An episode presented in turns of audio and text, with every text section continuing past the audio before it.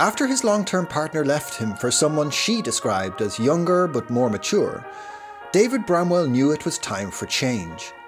He embarked on a global adventure to seek out his utopia, a community that would suit his singular needs and teach him how to be a better person. Following a spell in an anarchist commune in Denmark, notorious for stoners and drunken bears, he headed to a caravan park in the north of Scotland. To find out why, join us for another journey on the number 9 bus to Utopia, an auditorium six part special. Episode 2 The Angel of Findhorn.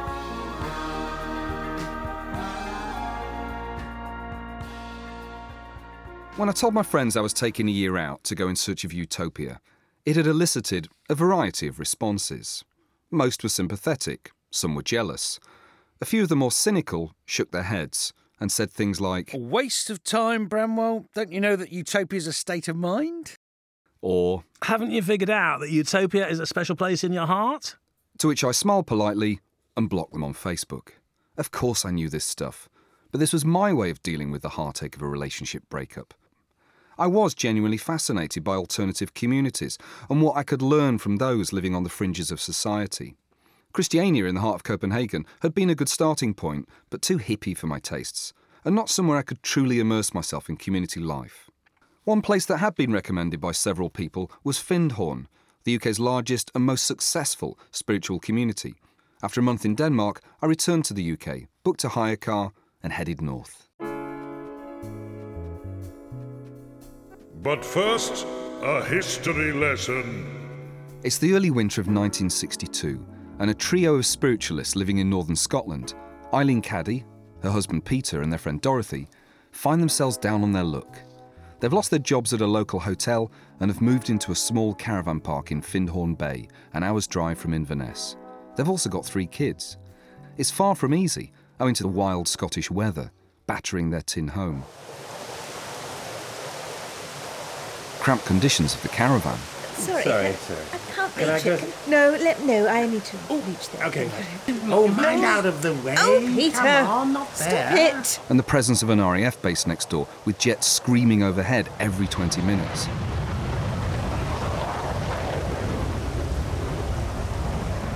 They're not planning on staying in the caravan park for long, but Eileen's getting the voice of God. Again. Eileen. Open the garden. What?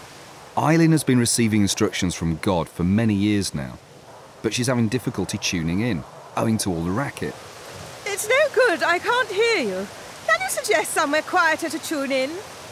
There's blog. You do the toilets or going up in the caravan. What? The caravan site toilets. What now? No. Best between the hours of four and six in the morning. They're as quiet as the proverbial. Trust me, I know a thing or two. I've been appearing in visions and throwing my voice for millennia. Millennia! Dutifully, Eileen went and sat on the cold loo at 4am each day, awaiting instructions. God's will was thus. You must stay here in Findhorn. You must build a magic garden. Word shall spread. First to Kinloss and Milton Hill, then down to Glasgow, Carlisle, and out into the civilized world. Findhorn will become a great community, a city of light.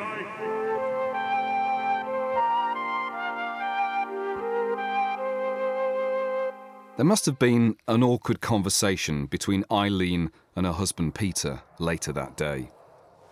Listen, Peter. I know we'd all agreed to move to Aberdeen, but I've been chatting with God, and he says we have to stay here and do some gardening. And God's uh, 100% on this, is he? I- I only ask because I really, really don't want to stay here. So all plans of escape were abandoned. The trio set to work, with Peter toiling in the patch of land by their caravan and Eileen on the loo, awaiting the latest instalment from God. But the soil was sandy and infertile. Needing extra help, their friend Dorothy makes contact with the spirit of a pea. She refers to these entities as devas, a Hindu word for being of light, and is soon having conversations with dwarf bean devas, rose devas, spinach devas, and tomato devas, all in the garden. How are the tomatoes, Tomato Deva? It's too cold for them today, but I shall try to protect. You can give them liquid manure in a few hours. How is the spinach, Spinach Deva? If you want strong natural growth of the leaf, the plants will have to be wider apart. By leaving them as they are, you will get overall as much bulk in the leaf, but with not as strong a life force. Bloody plains! The Devas were offering practical but essential gardening tips. By late spring, the trio had over a hundred vegetables, herbs, and fruit growing in abundance. Stories soon circulated Findhorn village of carrots the size of a Labrador's leg, tomatoes as big as a schoolboy's head, baby sweet corn the size of, well, regular sweet corn. News travels fast, and before long, Findhorn Caravan Park becomes part of the hippie trail. Peter provides eager young visitors with a caravan and a spade. Can you dig the garden? Yeah, man. Oh, it's a trip. No. Can you dig the garden? Oh, uh, yeah, sure. Ow, ow, ow, not in the spinach, you twat! Money and people pour into Findhorn. By the mid 70s, the caravan site and hotel from which the trio had been sacked became their property. Today, over 600 full time residents live in the community. Talk of communion with plant spirits and God may have diminished, but Findhorn still honours nature through its eco houses, ecological waste water treatment, and gardens. Zealous visitors make pilgrimages to see the toilets where Eileen once communed with God, known as Eileen's Throne, and the trio's original caravan, which has been lovingly preserved, along with the plaque, Original Caravan. As a seeker, how could I resist such a place?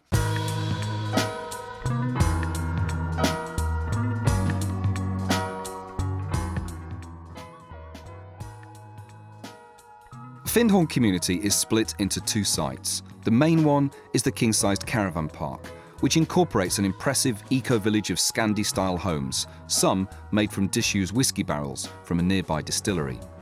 The main thoroughfare houses a cafe, shops, and glass fronted theatre. Unlike Christiania, the residents' dress code here is less tie dye, more time team. The other site is Cluny Hill, a former Victorian hotel, vast and Gothic looking, inside of which are juxtaposed many Findhorn touches a unicorn themed tapestry in the ballroom, cartoon angels on the doors, notice boards advertising holistic healing yoga, and a plaque in the dining room that reads We intend to create a welcoming energy in Findhorn with the Angel of Delight. I could only hope it was butterscotch flavoured. Checking into my shared digs, I must admit I was expecting my roommate to be a gentle vegetarian called Merlin, sporting a ponytail and linen trousers. I was wrong. Hey, roommate, I'm Karl. I'm bassist from metal band Demon Swallower. Perhaps you know Demon Swallower? You a uh, Demon Swallower fan at all? N- not a fan of such. What brings you to Findhorn? Relationship breakup. That's a fucker. And you, Karl? Ha! Well, one weekend I'm off my head on dope and speed, and this dolphin tells me I have to come to Findhorn. Same old story, no? Well, um, Hey, do you mind if I smoke in bed? actually, I do. like Karl, I'd signed up for the Experience Week course for a taste of community life. The other folk on the course seemed nice enough, but not really my people. At least Karl had an edge. The week was divided into activities, games, outings, and daily work duties.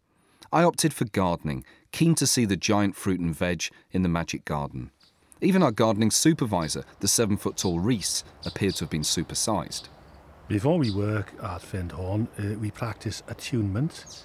Uh, let us hold hands, close our eyes, and tune in to the task at hand. And uh, how do we all feel today? Let's, let's use a weather metaphor. David? Um, cloudy with outbreaks of sunshine? Ah, good. Uh, Whim? Blue skies, man. Good. Uh, Karl? No, I don't like this cheesy metaphor. Let's do rock songs. Ha ha! I am Iron Maiden, number a beast. The gardening was satisfying, but I was genuinely surprised by the vegetables. Now, we all know what carrots and potatoes and so on look like, and we all know roughly what size we expect normal vegetables to be. Well, the vegetables in Findhorn were exactly the same size as that. Karl and I were decidedly disappointed. Hey, Reese, where the fuck all the messy vegetables, man? We concentrate our energies elsewhere in Findhorn these days, Karl. Ah, so instead you all have the massive strut cogglers, eh? yeah, I mean, I mean the penis. Work at Findhorn was also an exercise in anthropomorphism. The previous day on the tour of the kitchens, we'd been introduced to the cooker, Mount Vesuvius, the dishwasher, Leonardo. and the wall heater. Say hello to Sam. Giving equipment a personality and name, we were told, offered a greater inclination to treat them with kindness. I thought of Henry the Hoover back home, who had occasionally pat on the head after a particularly satisfying spot of cleaning. Good work, Henry. I don't know about you. I think we each deserve a beer. Oh, you're on the wagon? Oh, good for you. And then there was my knackered old printer, who'd get the finger every time there was a paper jam. I realised on reflection that he had a name too King Thing. How dare you speak to me like that, you fucking peasant? I've told you before, this cartridge is not compatible. I made a mental note to be less aggressive to it. Him. It? Your Majesty. By the third day at Findhorn, I began to loosen up and enjoy the company of my Experience Week group. A morning of dancing was great fun as we whirled around performing Scottish reels and jigs, swapping partners and snaking in and around each other.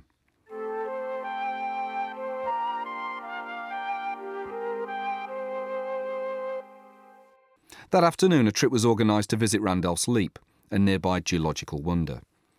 I walked the paths along the black swirling river with Rena, a sweet natured Australian in her mid 50s. So, what brings you to Findhorn, David? I guess I've always been interested in alternative lifestyles and communities. I decided to take a year out and visit as many as I could. And heartbreak, too. I figured I had things I needed to learn about relationships. I'm trying to get over this woman, Alex, who I didn't appreciate enough. How about you? Not sure where to begin. Well, to get away from a husband who doesn't love me, for starters. Oh, I'm sorry. Don't be, he's a jerk. It's not just that. My mother died earlier this year. That's been really hard for me. Yeah, but that's tough. Oh, there's more, David, but I wouldn't dream of burdening you with my tales of woe. I'm happy to listen if it helps. Oh, thank God. Well, I used to be a teacher. A few months ago, I was in charge of a group of girls in New Zealand on a mountaineering trip.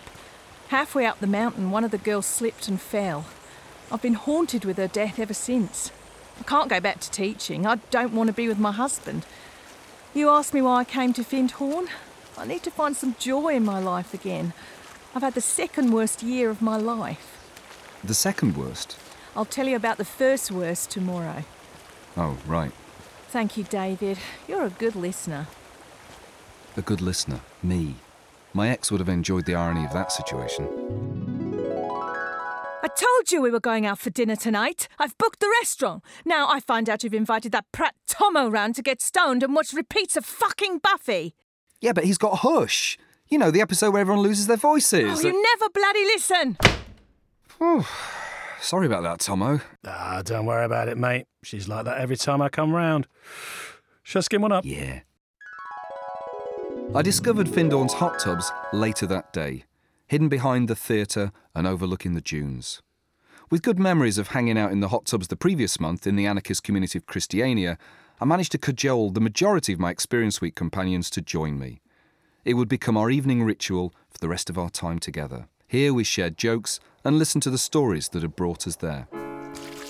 Yesterday, the trust game in the ballroom made me feel what it would be like to be an island in a cold universe. I, don't want to feel that ever again, that void, that emptiness. I mean, I guess I. I guess what I'm trying to say is I miss my ma. I'm finding this so beautiful, the, the care and attention with which the work is done here. But you know, how to take this into the real world, this sharing and nurture for each other. I mean, will we just fall back into our patterns as before? I'm here to learn about community and deal with a painful breakup. I still think about it every day. I don't know, I just got annoyed today. I'm in the kitchen with this guy, and everything he does is just so slow, and I want to shake him. I guess I'm used to doing things quickly. God, it's frustrating. People here don't exactly get down to business. That's the Findhorn way. In this world, there has to be tortoises and there has to be hares, but there doesn't have to be a race. Thank you, Karl. I probably needed to hear that. I'm definitely going to tweet it. Missing the point. I'm dealing with cancer, me. As the stories and personalities of our group began to unfold, I started to feel a real tenderness for my companions. But look, with regard to the whole hot tub thing, I know what you might be wondering. At these communities, nudity was commonplace in the hot tubs.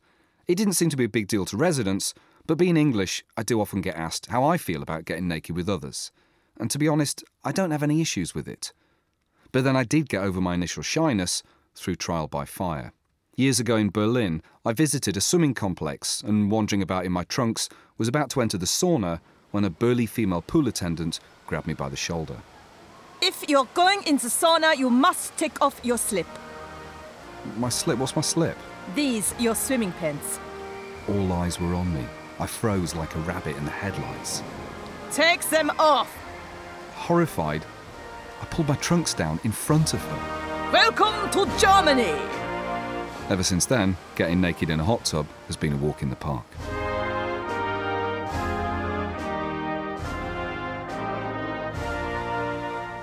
Findhorn was working its subtle magic on me. I was growing appreciative of its practice of attunement. Being the kind of person who normally rushes from one task to another without stopping to think, it made sense to start and end a task by sharing the moment quietly with my work colleagues.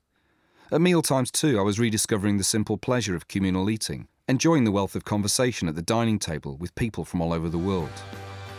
On the final night, a party was thrown. Hey, I bought beer and chocolates for everyone. Hey, nice one, Karl. You coming for the group photo? yeah, come on, come on, come on, Karl. Hell, not too cheesy. I'm off for a cigarette. We'd all grown fond of Karl's mischief and big heart, big soul, and medium sized Strutkogler, but he wasn't a team player. He could be a stubborn bugger at times. And he wasn't always easy as a roommate. As well as smoking in bed, he talked in his sleep. And when I say talk, I mean shout. Hey, let's have a fucking party! Karl, Karl, I'm trying to sleep. Mm, pepperoni. Hawaiian. Deep pan for cheese with extra anchovies. Jalapeno peppers. Karl, Karl, can you stop listing pizza toppings? Uh, butt plugs. So many butt plugs. Butt plugs everywhere. Oh, nice. With Experience Week over, my companions headed home, and I needed somewhere to stay. I got a room with Jonathan, a yoga teacher who lived in Findhorn village, in a small cottage with tarot cards stuck to the walls and fairy lights around the window. I quizzed him about the sticky label in his computer that read, No P, no D. No porn and no Debbie Harry. I spend far too much time on the internet looking at both. Oh, hey, check this out. You see that dark patch at the back of Debbie's head? She always bleached her hair herself, but she couldn't reach the bit at the back, so it was always black. Didn't you just. Oh, fuck it. We can't be perfect all the time. While empathy had grown for the people at Findhorn, it had done little to transform my scepticism towards some of the tackier New Age touches around the place, especially the cartoon angels that adorn the doors and rooms. And there are adverts everywhere for self development courses. Come to my life changing four hour workshop and discover the secret at the end of life that will make death the most joyous experience. For just £700, I can teach you how to have a conversation with God. Free scented candle for the first 20 applicants. The Findhorn shop sold car stickers that read, Never drive faster than your angels can fly. And it got worse. In the shop window, I even saw an advert for spiritual counselling for pets. This is Bobby, is it? Hello, Bobby. Oh, he does seem sad, doesn't he? Of course, Bobby's sadness is a symptom of something deeper. I, I sense a spiritual disconnect, a, a blockage in his nose chakra, denying him access to his truer, higher spiritual purpose. But I'm here to help. Uh, we'll start with, with some breathing exercises, uh, a gong shower, and, and I'm going to give Bobby his very own mantra. Rah, rah, rah, rah, rah, rah, rah, rah. Come on, Bobby. Rah, rah, rah, rah. But whenever my cynicism towards such things was unleashed, I had Julia to put me in my place. Julia had been living in Findhorn since the 70s. She was a 60 year old chain smoking, asthma wheezing Eastender with a penchant for colourful language and a heart full of wisdom and love. Her invitation for a cuppa during my second week at Findhorn had turned into many put the world to rights sessions, fueled by strong coffee, cigarettes, and our mutual affliction with insomnia. Julia, what's with all the cartoon angels at Findhorn? They're drawn on room signs, paperwork. I find this stuff really tacky. It's just a fucking metaphor. Get over it. Look, some of our guests come to Findhorn to talk with bleeding devas and angels. I take that with a large pinch of salt. The point of Findhorn is to bring more compassion and awareness to people. That's why I came here. My former job was in politics. Compassion and awareness are discouraged in politics. There's no possibility of working with people's souls. Here, I can. That's more important than a fucking cartoon angel, right?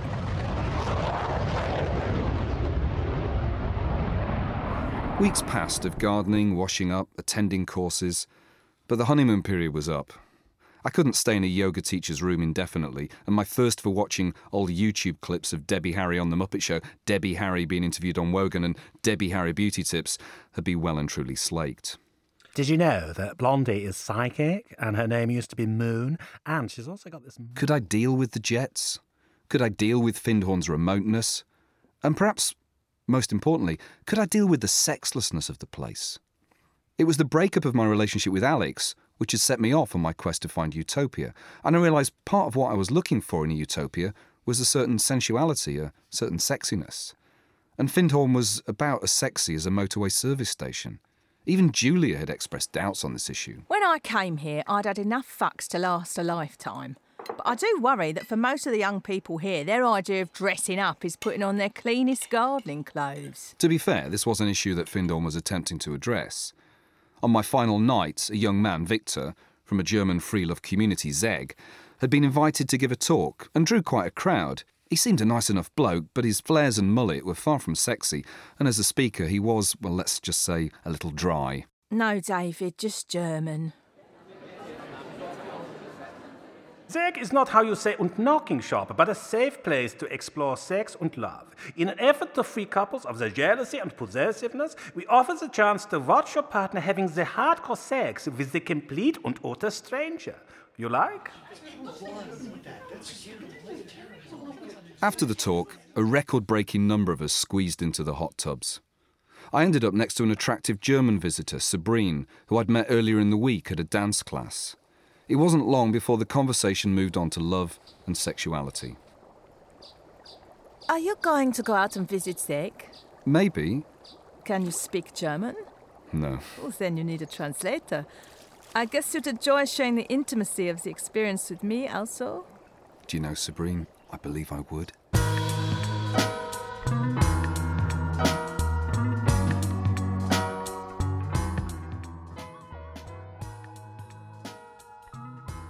At the community, people like to talk about the Findhorn magic. Did you feel it, they'd ask. Truth is, I did. And it wasn't through some ethereal encounter with the spirit of a Satsuma, but something much more down to earth. I'd begun Experience Week thinking I'd have nothing in common with any of my group except Karl. And I was wrong. In sharing time together, hanging out, telling our stories, and listening, really listening, in only seven days, my heart had opened up to each and every one of them. Community life, I was realising, offered opportunities to build compassion. And what could be more important than that? As for living in Findhorn, well, bad weather and jets aside, there was a poignant moment one night when a long term resident hissed in my ear. Don't get me wrong, David. I, I love living in Findhorn, but sometimes it just feels a bit, you know, staid. It needs shaking up a bit. What this place really, really needs is, is like a damn good crisis. The irony of this got me wondering. Would the inevitable boredom of Utopia as a place of peace, harmony, and hummus eventually lead its residents to desire some of the chaos and conflict of the world they'd sought to leave behind? Nevertheless, I had to admit, Findhorn had provided me with one of the most precious gifts a spiritual seeker could ever hope to receive a drunken fumble with a German woman in a caravan. Was, was I actually starting to get over my ex? Perhaps, after months of being single, what I really needed next was a spell in a free love community.